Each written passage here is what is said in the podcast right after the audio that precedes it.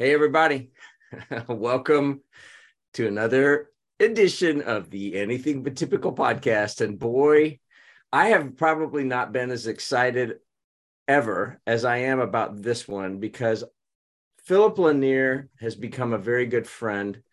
I've gotten to know his story over the last four years and walking beside him as he's been uh, building his company and uh, his story is just fascinating. So you are in for a massive treat today. So, Philip, as we start the Anything But Typical podcast, it's always with a heartbeat question. And here's the scenario You and your wife, Tracy, the T of P and TL, Philip and Tracy Lanier, if you couldn't figure that out, you and Tracy are on your way to a boat somewhere and you're walking down a dock. Somebody sees you and they go hey that is philip lanier and they start talking about you. But they don't realize that you know because the sound waves are bouncing off the water you can hear every word that they're saying about you. What would you want somebody to say about you philip? I would uh, want them to say that that guy, he may not be the smartest, but he has a tenacious work appetite and he he cares about people more than he cares about uh, any kind of anything else. I I just I care more about people being able to get a fair shake throughout all the different levels of a company. Um, and that, that's that's really what I care about. People people just knowing that there's great people out there. You embody that, Philip. That is exactly what I've experienced with you.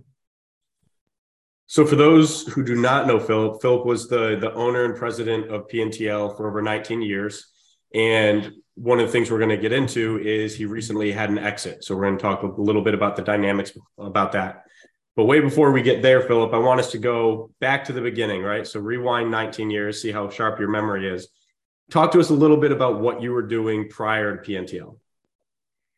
Prior to PNTL, I had worked at a moving company carrying boxes. Um, worked a whole variety of jobs, nothing very long, two, three months, six months at a time. Um, but immediately before PNTL, I I worked at an engineering firm testing the foundations bearing capacity uh, of soils for uh, a home builder called Ryland Homes, which they've been merged out about three times now. Um, so I, I te- and I got to meet a lot of really cool superintendents out on those job sites, and that's that's basically how I learned how to how the construction game works. So Philip, talk to us a little bit about why why pursue owning your own company, right? What took you from bouncing around from job to job for a few months here or there to saying I'm gonna I'm gonna start my own business and be my own boss? My story is a little less sexy than than than than a lot.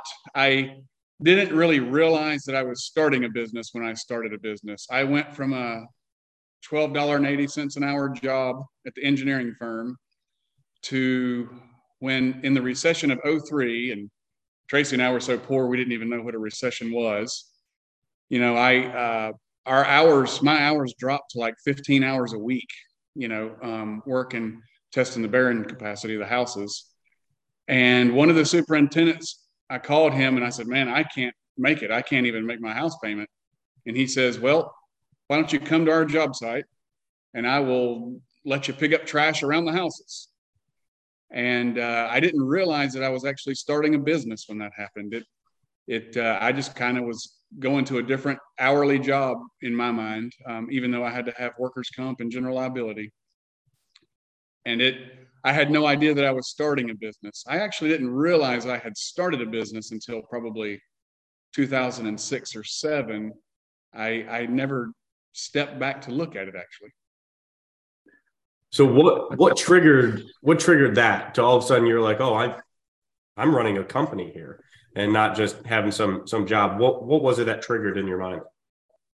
A high school buddy came over to my house one day and and he's like, what are these two trucks? And I'm like, well, these are the two trucks we use to go, you know, install fences with and, and pick up trash and things. He's like, you have two trucks?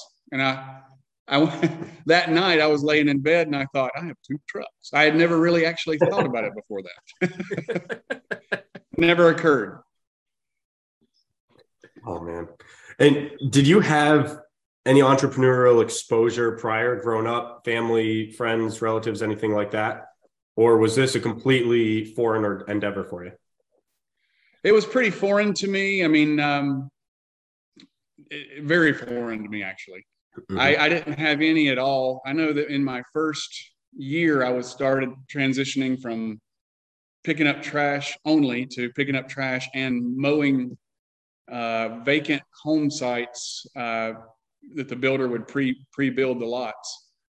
And uh, I I hit a piece of concrete with my tractor, and my tractor rim dented. And I I just took the tractor rim off, took it to my grandmother's house because she had an air compressor. And I was beating that rim out with my sledgehammer. And my grandmother said, Why don't you just go get a job like everybody else and stop worrying about all this? And uh, I, I uh, didn't process it a whole lot, but I just kept beating the rim out, got it inflated, took it back to the job, and finished up. But uh, everyone in my family is basically just go to work and work for someone else. So, Philip, one of the things that I find most fascinating about you and most endearing about you is your humility, your willingness to learn and your tenacious work ethic. All of those things and then caring about other people.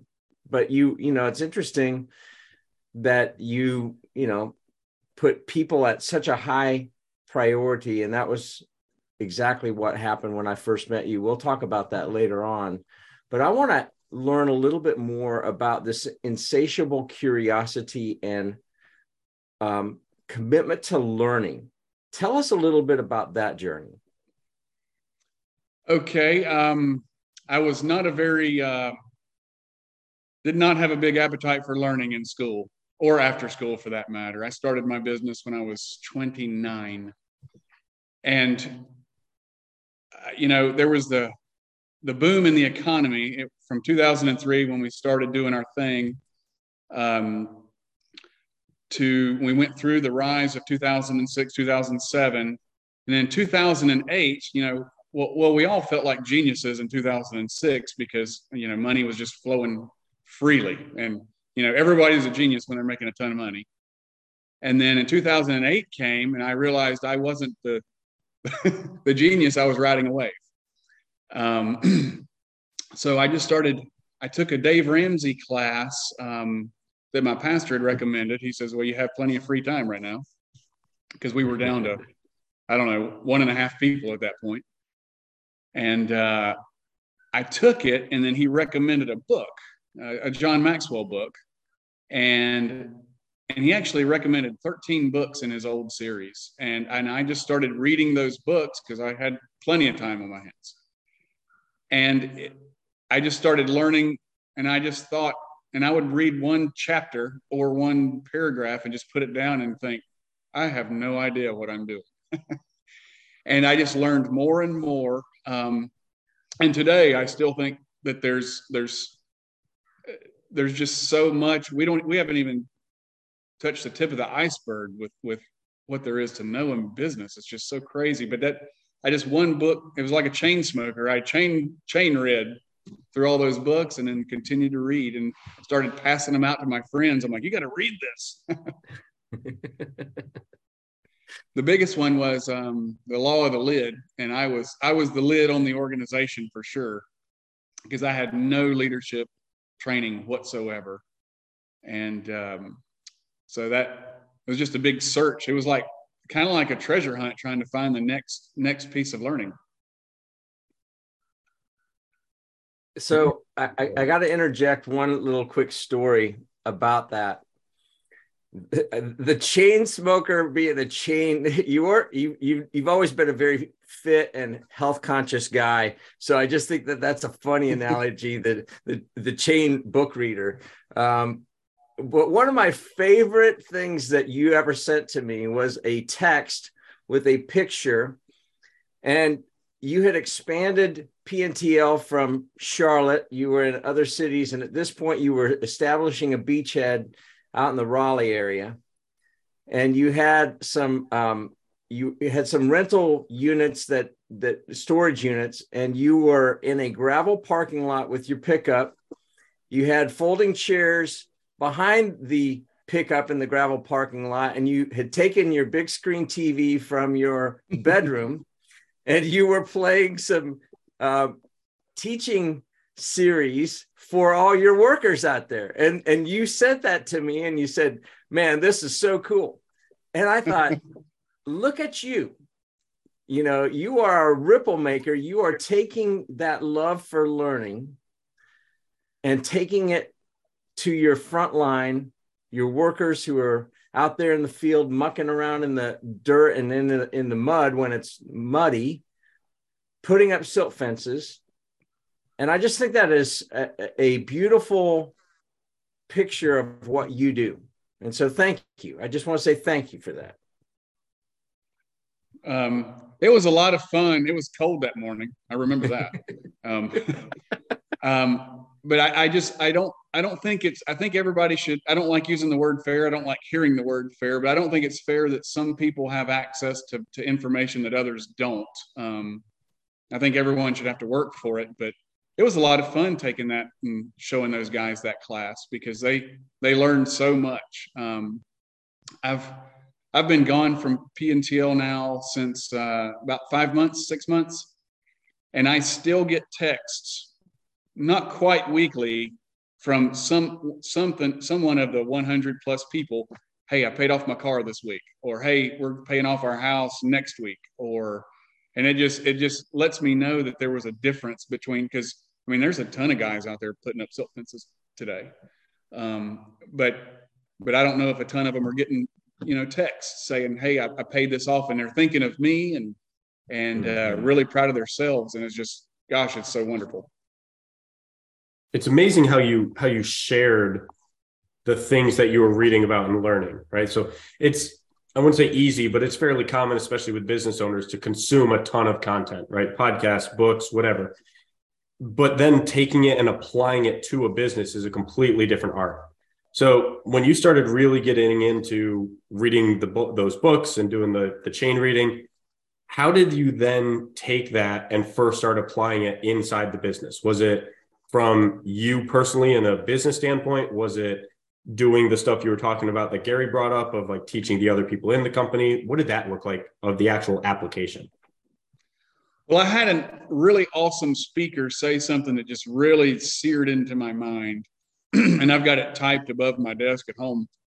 And it says, Your purpose is not what you do, it's what happens in others when you do what you do. And it just, it just seared into my mind. Um, you know, I'm um, certainly nothing special, but it, that that really stood out to me and and i'm by far not the smartest in our company um, but what i did was i got some really amazing people and then i helped bring value to them in areas where they're weak as they did for me um, and the, first step i did was i just said you know what? I'm going to buy lunch for 10 people and bring them into the office leave them on the clock and watch one hour of uh, that financial peace class and and just test it out. And they loved it. And then they sat in there and talked i had to run them out. Um, and they were like no one's ever done this for us before. Um, and it's such a cascading effect you know um, and you can see it on their their spouses faces at the company parties you know uh, and and the stuff that they learn and they're like no one's ever taught us about insurance no one's ever taught us about these things. And I, I didn't teach them, but I was able to bring them in and press play and buy a pizza and wings.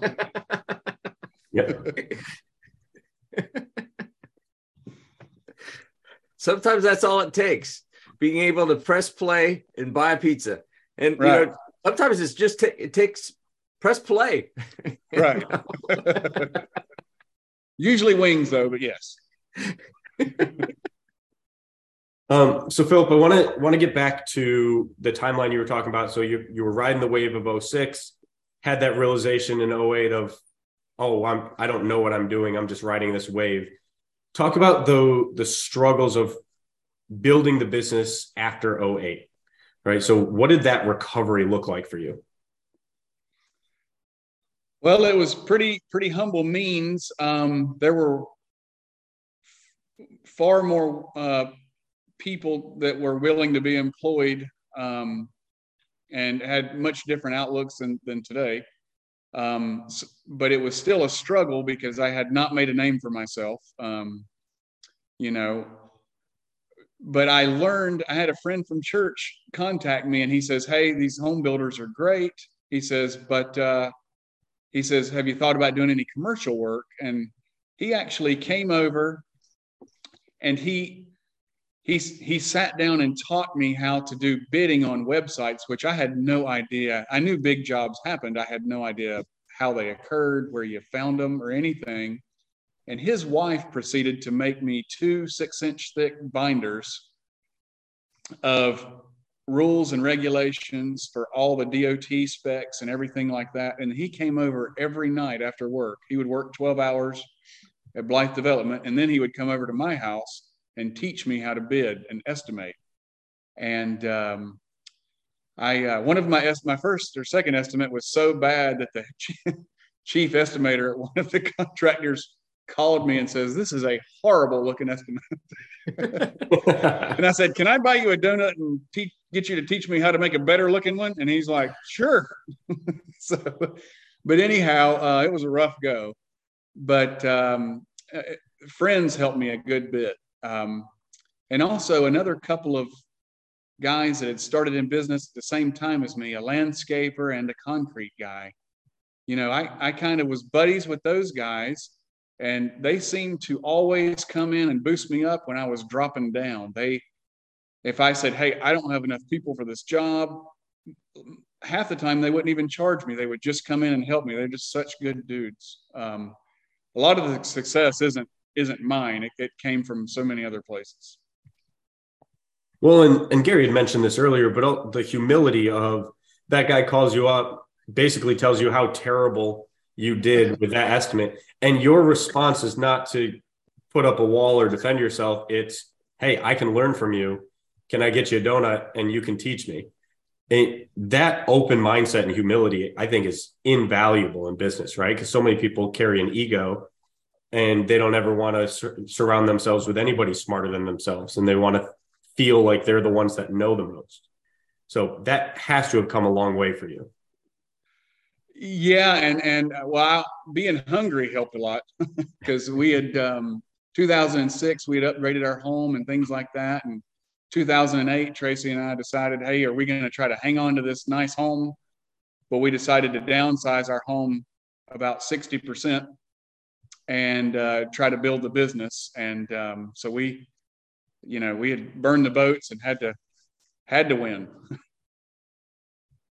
Gary, I want to flip this on you for a second. You had said at the beginning the the fact that you got the chance to kind of walk beside Philip for the last four years.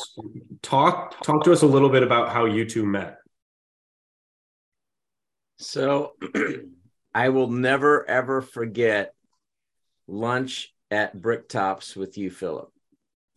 and it was because our mutual friend, Mike, introduced us because I was coaching Mike at the time. And I I had you tell me about your your business and this and that. And man, I could tell like you had a, a teachable spirit. Like you were very teachable and humble, which is what drew me to you immediately and I needed the work, man. I mean, I was I was coaching full time, and I I needed another uh, client. And you told me the story. You you just turned down a good a good seven figure offer. It was about a fifth of what you took lately, and um, you you you couldn't take it. And I said, well, why why didn't you take it? And you said, well, because I'm afraid my culture is going to change. and I said, Well, I guarantee you your culture is going to change by anybody else taking the reins unless they have the exact DNA of you. So tell me about what about your culture matters to you? And and you you had a deep love for all of your people your frontline guys in particular. And you said i you know i pay above rate i provide benefits that nobody else does. We do you know all kinds of things. And i said well i guarantee those are going to change if somebody buys you because they're going to drop all of that to the bottom line you know it's not that they don't care they just don't care as much as you do and so I said, Are you running to something or you running from something? And you said, Hmm, that's a good question. I don't, I don't know. And I said, Well, what are you running to? What are you going to do? And you said, Well, I'd love to build a tiny house community for the working poor. And you you kind of started talking about that. And I thought, man, that's a really cool thing. But um, that's not going to put any money in your pocket. And the amount of money that you are going to take for the sale was good, but it wouldn't take you through the rest of your life. You've, you're going to live till probably 120 like Moses, the way you take care of yourself. So you're going to need a lot more money than that. and so I said, I, I don't, I'm not hearing that you're running to anything. I'm, I'm hearing you might be running from something. What are you running from? And you're talking, you know, like because Dave Ramsey has made such an impact, you know, you didn't like debt um, you know your commercial operation in particular your hydroseeders and all that are really expensive and you you're having to carry some debt on that and it just wasn't as fun and um, so i remember saying well um, and you said well would you coach me and i said no as long as you are taking offers and which was hard because I really wanted to, but I knew that we couldn't start something that we couldn't finish. And it, you know, people would feel like you're one foot's in the boat, one foot's on the canoe, and I just knew it wouldn't end well. So I said no, and I thought that was the end of it. And then I don't know, it was probably three months later. You called me and said, I just turned down another offer. I'm ready to roll. Let's, I can't leave. and that was the beginning, man. I mean, that was the beginning of a really fun ride with you that started with a two day offsite up at Mike's uh, mountain house that he let us use. And that was a, a foundational moment. I mean, Richard Morel was still on loan, he was on a trial basis. And after the first day, I said, You better hire that guy. Yeah. So, Philip, what made you want to? I have like nine questions from Gary's story I want to ask. So, um, let's go with this first. What made you want to seek out a coach in the first place? I knew there were levels above where I wanted to get to, and I knew that I didn't have um, either the thought process to get there, or I didn't have the the margin to have thought process to get there. And I, I knew that you know every sport has coaches. Um, you know, there's there's not a sport that doesn't have a coach. Um, gosh, they even have labor and delivery coaches. Um, so, I why why would a business person that's responsible for, for people's one third of their lives um, not have a coach also. That's what I thought. Uh, you know, and I knew I just couldn't get there without another brain. Yeah. And what were you looking for in a coach, right? Whether it was Gary or anybody else, what were some of the things that you thought you needed in a coach that would help you get to that next level? Energy. I had no idea during our first offsite, you know, I was getting to know Gary and um, I wake up early apparently Gary does too. I didn't know that our offsites would begin with green tea and jump ropes, but uh, you, you, go out there and you see Gary out there sweating it out with some green tea and jump ropes. Uh, yeah, I, and I needed someone with good chemistry that could help. You know, I don't need. You know, a great coach will help and be able to know how to spark what you need inside you, not just give you ideas. And that's exactly what Gary does. He'll he'll get us over a hurdle if we need, but uh, he really helped ex- spark and ignite things, um, and just has great timing. And gosh, we had a great team, and I think I think he's actually the one that led me to my CFO, I believe. Yes, in, in a roundabout way, that that is true. Um, you guys actually had one of the most high functioning teams that I've gotten to work with. Now, um, you had some team members that had to leave at, at along the way. They were good people, and you agonized over all those, but they were probably just in the wrong seat at the time. And then you added some additional folks to it. Um, but one thing that I, I, would like to go on a little bit further was th- this was probably one of the most foundational moments of that two day, that first two day. And we didn't do any other two days after that. We did single days. Um, but that first two day we talked i think we talked a little bit about thrive wither but we went into function accountability chart and we went and we listed and this was probably one hour of the total of 16 hours that we spent working through stuff together um, but i said hey list all of the major functions of the business from you know hr it accounts payable accounts receivable operations, all those things, and kind of the titles, but the functions, and then who has the ultimate say? Like, where does the buck stop? And I'll never forget, and I don't remember if it was a 14 things, I think it was a, around there, but if I remember right, you had your name by about 11 of them. and I was like, well, no wonder you're worn out. You know, no wonder it's not any fun. And to be fair, that's very normal in small to mid-sized yes. businesses, right? That's on that's not uncommon. That that's exactly right. Because you had to do that when you started it, you know, like and you're probably most proficient on a lot of those things, but I remember saying, "All right, Philip, circle the ones that make you come alive." And you circled 3. You circled inventing stuff because you're really, really good. I want to go down that rabbit tra- trail a little bit more because that really makes you come alive. You love coaching and working with your team as depicted by that story where you take the TV out of your bedroom, put it in the back of your truck, and and you're you're hitting play for your guys in Raleigh. And and the third thing was you love selling stuff. Like you like working with key client key clients key customers because you're a people person you know? But those were the three things. And everything else was kind of you're good at it but they were kind of draining your tank. So we did some horse trading and and richard actually said hey i would love to do a few of those. And before we knew it, it did not all happen overnight but before we knew it a lot of those things were off of your plate. And less than six months later, about this time of the year, is right before Christmas, you said, Man, Gary, I can't wait to go to work every day, which was a massive, massive shift because you were you were like Sisyphus pushing up the boulder every day and it was wearing you out.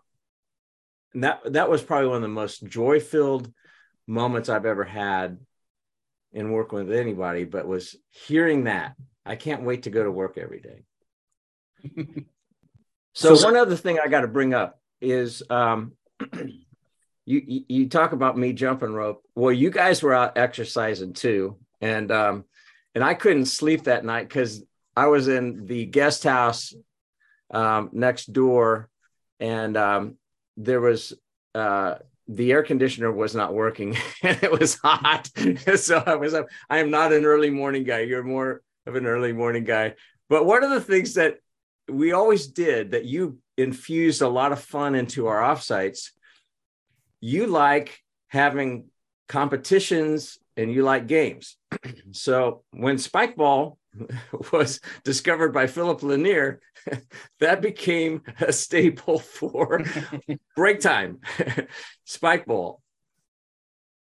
How did yeah, you get into those kind of things. Like what what about fun competition and that playfulness? When did that start for you?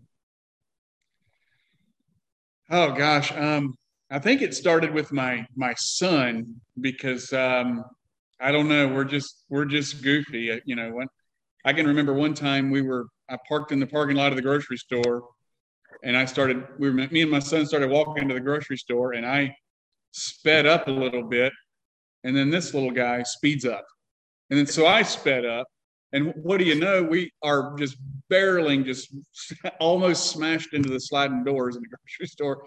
And we've just brought that to the company. Um, I mean, everyone can tell when my eyes glaze over. It's about probably seven minutes into about anything. And, and um, somebody will say, Hey, are you ready? And then we'll just go out and start playing spike ball. And it, it started out pretty innocent and just kind of knocking it across the net. And then boy, it really got into some heated matches.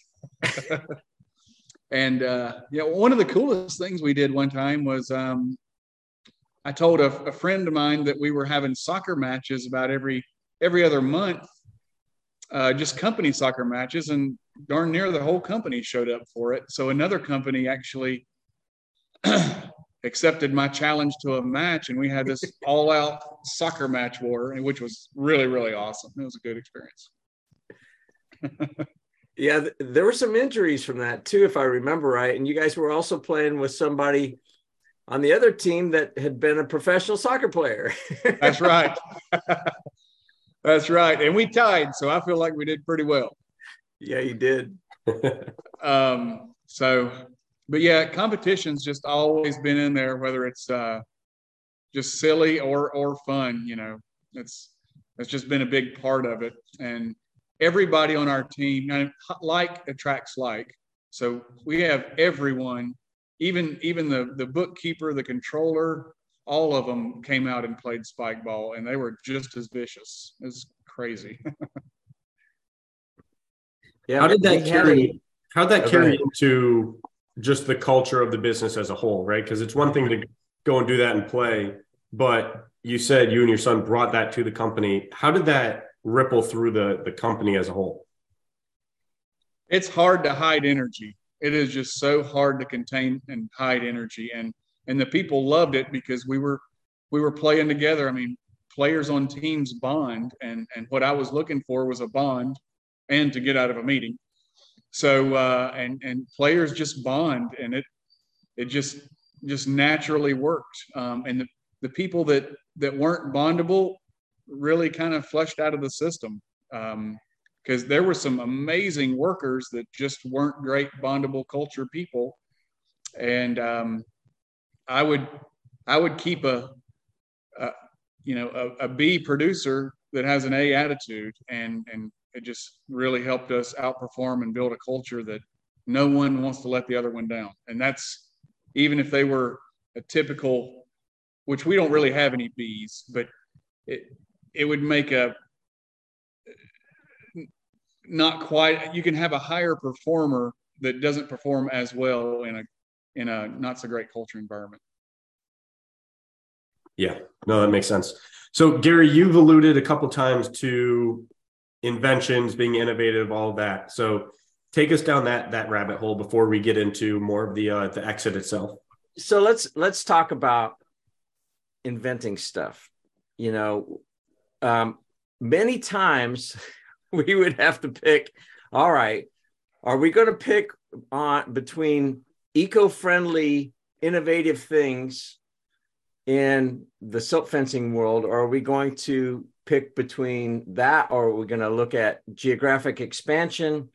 Are we going to look at, at different services offered versus inventing new products et cetera? So let's talk a little bit about what you did early on when you saw how everybody else was doing silt fences and then how you guys were doing it. So let's start with some of those things and then some of the other stuff that you like tinkering with and that you started playing with that found a better way to do things, Philip.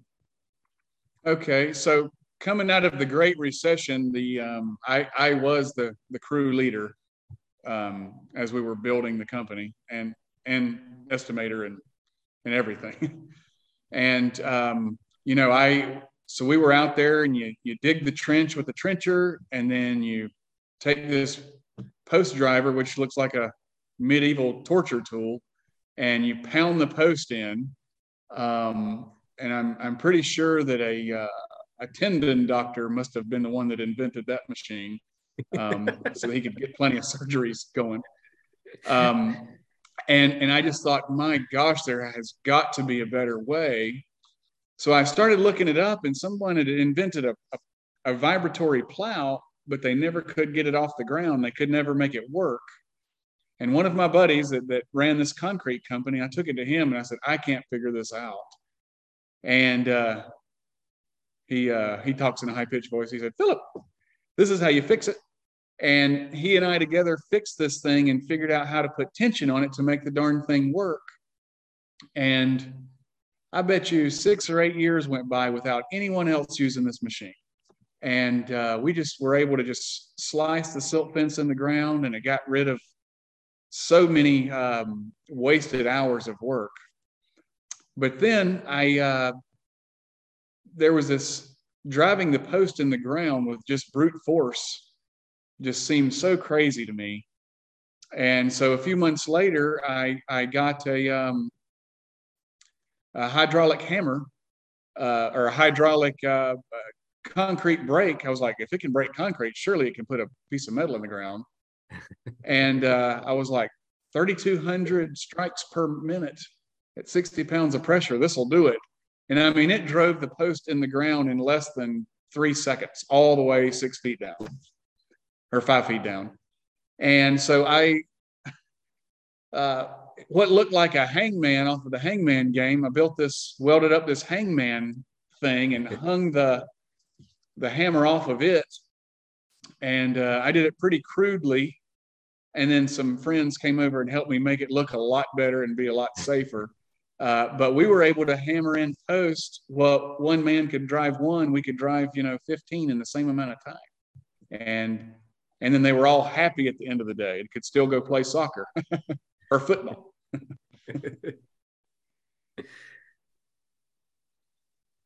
yeah, that's that's really good. Also, talk about some of the eco-friendly things that you were playing with, uh, because silt fence. T- let's talk about what silt fence is and what it does and why it's important, because a lot of people may not know that. Talk about what you know describe it to a, a listener so that if they're driving down the road and they see silt fence, what it is and what it does. So silt fence is a very misunderstood uh, item, but it, it's it's also really cool if you use it how it's designed. So what it is is it's a a porous um, polypropylene fabric, and it it um, I cannot remember the sieve rate. It's different for different states, but uh, when you install a silt fence held up by the post, it's not supposed to hold back the water. It's not supposed to hold back the dirt. What it's supposed to do is, in an event of a rain event, uh, for one quarter of an acre, you can have one silt fence um, with less than 10 feet of fall. And it's designed to let the water uh, approach the fence and then slowly seep through at a sieve rate of, I can't remember what the rate is.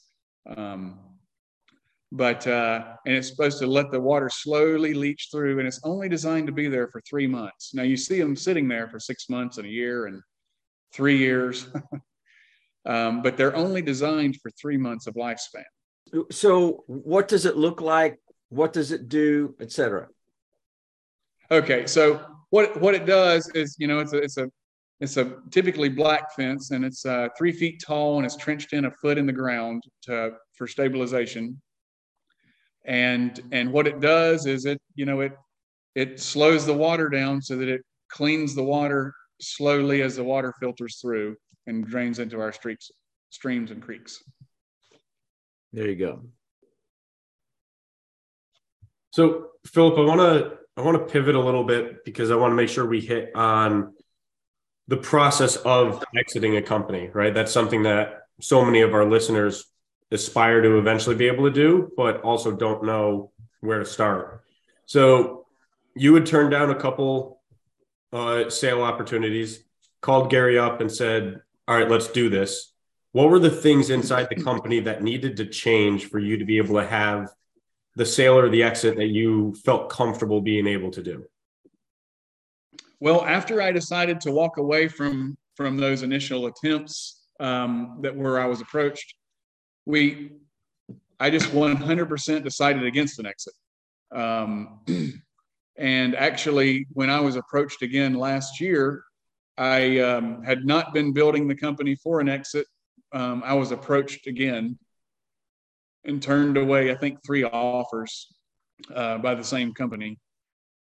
Apparently, they were competing with us and and uh, realized the value of the company. So I never actually tried to build it to sell, and I was open with the I was open with the executive leadership team. You know, my my small my small team. I was I was open with them the whole time. I said, "Hey, this is what's going on. You know, this is what people are saying." And they're like, "Well, tell us what you want to do. We can march with our flags up, or we can um, help you figure out what we need to do to to get the books right." And uh, you know, I I walked away from three offers from the same company, I believe, three, two or three, so we never actually prepared the company for sale. If we had, we would have done it differently and done a few more things different. What What are some of those things in in hindsight? And obviously, you didn't do it because you weren't building it to sell. But what are some of those things that that you would have done differently if you had an exit in mind? From a from a higher level, what we would have done was added a parent company and pulled the people that I really wanted to retain into the parent company and let it operate PNTL.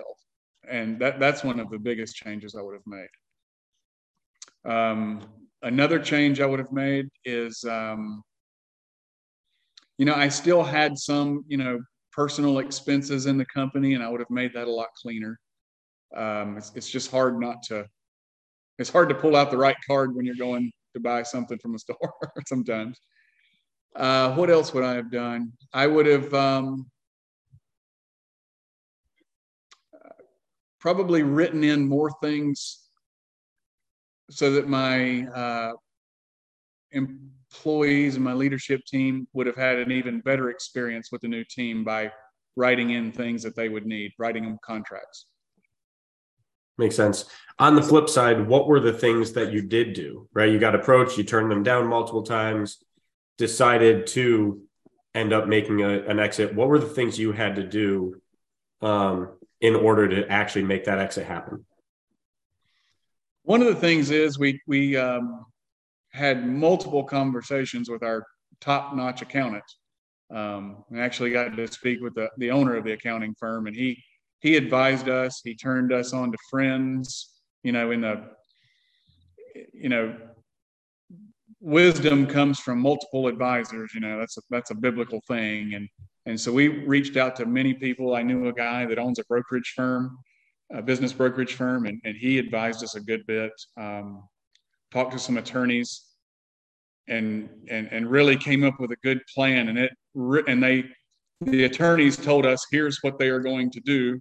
So we knew every step and Richard, to his credit, knew every step they were going to make before they ever made it. And I was like, how do you know this? And he says, because I used to work at a big bank. yeah, uh-huh. it's funny. Your quote, wisdom comes from a multiple or a multiple of advisors. You've taken that to heart. You didn't just give it lip service. You've lived that, Philip, and you have seen the results of that. I mean, the without getting into the specific numbers, you almost quintupled the value of that business.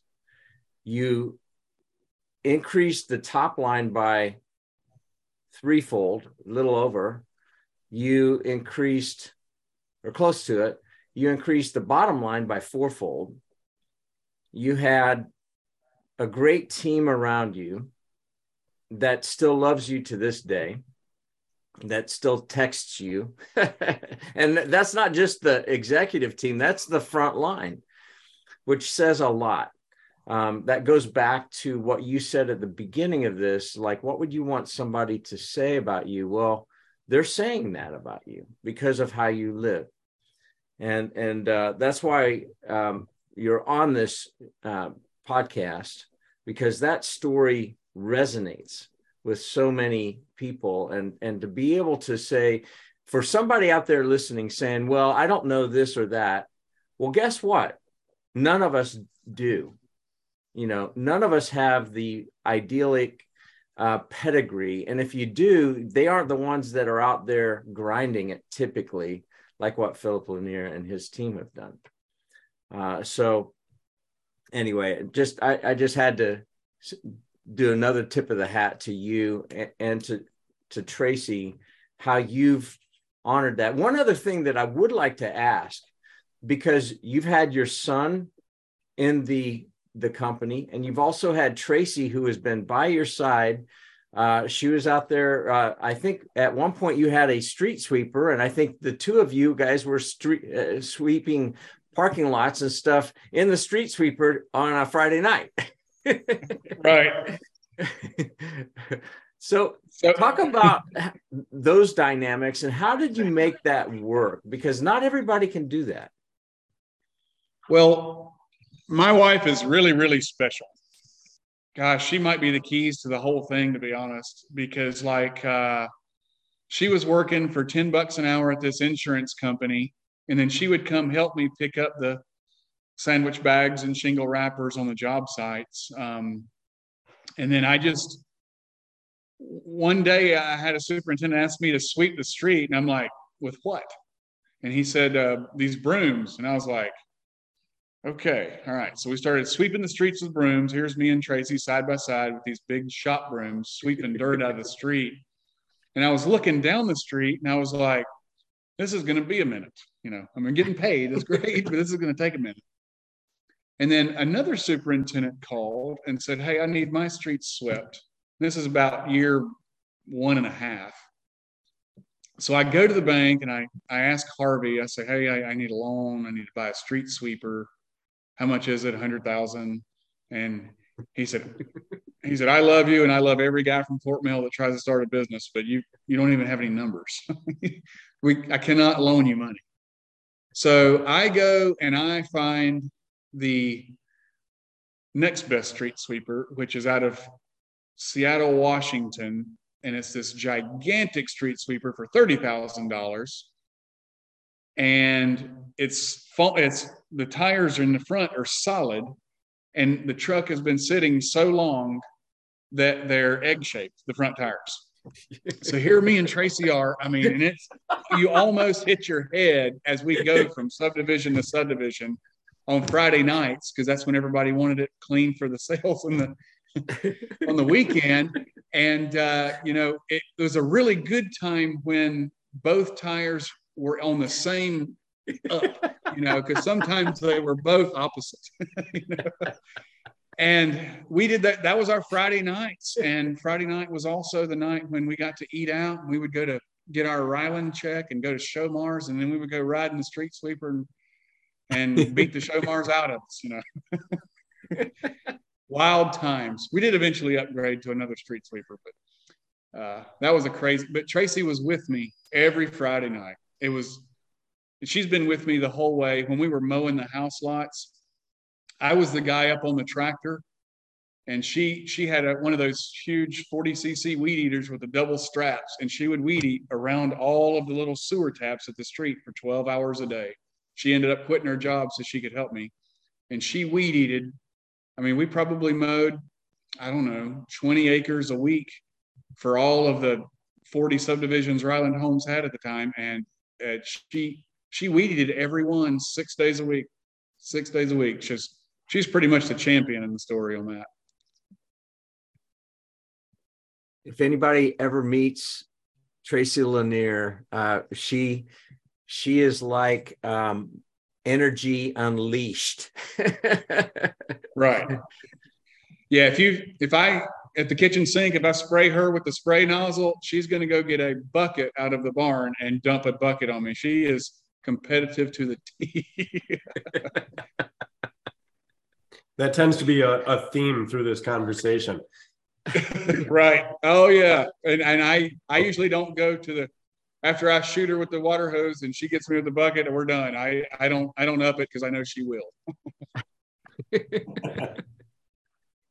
so Philip, now that you have exited, right? You were running this for so long, for years when you didn't even realize it was a company. Then rode the wave of of 05 to 07, had the recession, rebuilt from there, kept it going. You've gone through so much in this company and now you've had that exit after over 19 years what what's next for you what does it look like now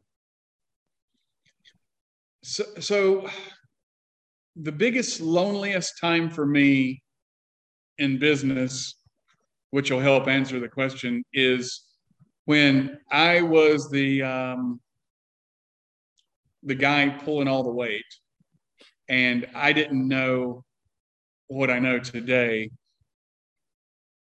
and I feel like there's other people out there that are in the same place. Um, and what I would really like to do is come along somebody that's going through what I went through, and my my family was having health problems. My you know, and then the, the weight of the business and the weight of the the the bust and boom cycle of you go get a contract, then you go do the contract. Well, then you don't have any work as soon as that contract's done because you were working on the work.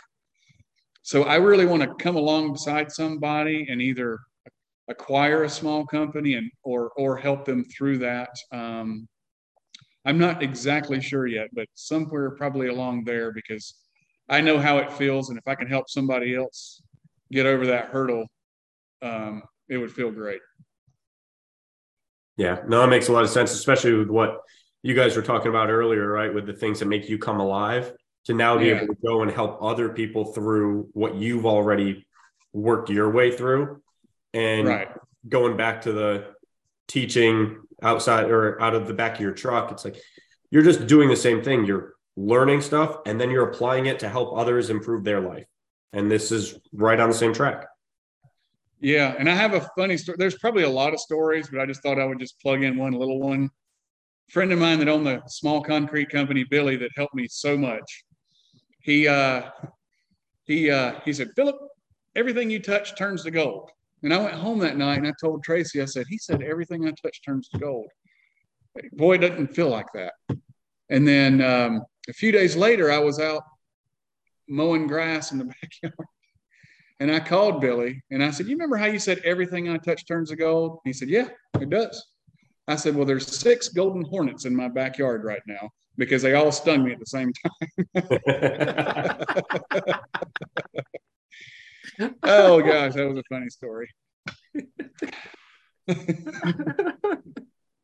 well, thank goodness you weren't allergic to them because the right. world is a better place with you in it than not. And here's uh, what I'll also say, Philip whoever is listening to this or whoever is your next person that says, hey philip boy i listened to that or i know your story boy i i sure could use some help they are so fortunate to have you come alongside them because you're a master learner but you're also a master teacher and uh, that is the truth well thank you yeah one of the times you didn't ask this question but i'll just toss it in here um, if do we have time? Yeah, of yeah. course. Okay. Is um, when I realized, holy cow, we have something here. I think it was 2018, 19. And I would go to work, and then the, the team, you know, Richard, Christina, uh, Chad, Phil, um, I will go to work and they'll bring me into the meeting room and say, look what we've done. Look what we look what we did while you were gone yesterday. And I felt myself always having to catch up to those guys because they were always pulling ahead of me. So I found myself trying to always stay ahead of them because they were always pulling ahead. And I I had to have energy just to stay ahead of that team. They're they're phenomenal, phenomenal people. Well, and that shows just how much you took yourself out of being the keystone in the company right? To have everything flow through you at first, and then you get to a point where you show up and they pull you in to show what they've done without you, or or at least on their own in some capacity, that's immense, right? That that yeah. transition. Another cool thing is, um, gosh, about the same time, we were having a field manager meeting, and you know, you're doing the same stuff. How many new starts did you do? How many? And then I said, hey, can we talk about something besides silt fence for a minute? And so the field managers are looking at me saying, oh gosh, what's he going to say now? and I'm like, is there anything that happens besides silt fence on these jobs? As do, do any of the superintendents or uh, construction managers talk to you? And one of the guys piped up. He's still with the company here, um, and he he uh, been there for a number of years now. He says, "Yeah, um, I had uh, such and such superintendent pull me to the side and say her dad died last week, and then mm-hmm. she proceeded to talk to me for about an hour about her dad. Wow! And then all of a sudden, John pipes up and says, "I actually had uh, Ronnie tell me that his dad has cancer, and we've talked about it." And the guy teared up, and we talked mm-hmm. about it for an hour or two. And then we ended up doing the entire afternoon about everything that the superintendents were confiding in them about. And and I thought, man, we don't just have silt fence supervisors here. Everybody's putting up silt fence. You know, I mean, you can buy a silt fence at Home Depot. Mm-hmm. Um, so we we just really have something special to where they'll talk to you about those kinds of things instead of how many feet did you get or or uh, your bills late or something like that. I mean, we just really have something special with our field managers. Well, it starts at the top. Management always sets the tone, Philip. And I'm not saying that to build you up or to blow smoke up your skirt. It's not that at all. The truth is, water rolls downhill and it starts from the top. And um, your care for others your care for stuff that matters more than the bottom line, the top line sales, the efficiency, the throughput, the all of those metrics, which those all matter, but not not as much as people. And um, and you're a great example, and that's why I get choked up when I think about you and what kind of a special leader you are. So thank you for telling that story because that really, at the end of the day, that's the stuff that matters. It's not about how big did you get your company, how much did you sell it for, all of that. That doesn't really matter. It's it's it's good, but it's not the most important. I agree. I agree because if you know if you think your company's big at 10 million or 20 million there's a guy that's doing 50 and there's a guy doing 100 there's a guy that's doing 100 billion there's guys doing, you know, 10 trillion. So, um, but yeah, I agree. Yeah. And that goes back to what you have uh, above your computer, right, Philip, of what you said of your purpose is not what you do, it's what happens to others when you do what you do. That's what right. it right? It's you doing what you do has then rippled through. And now you've got these field managers that are making a difference in people's lives, not just doing their job. Right. Yeah.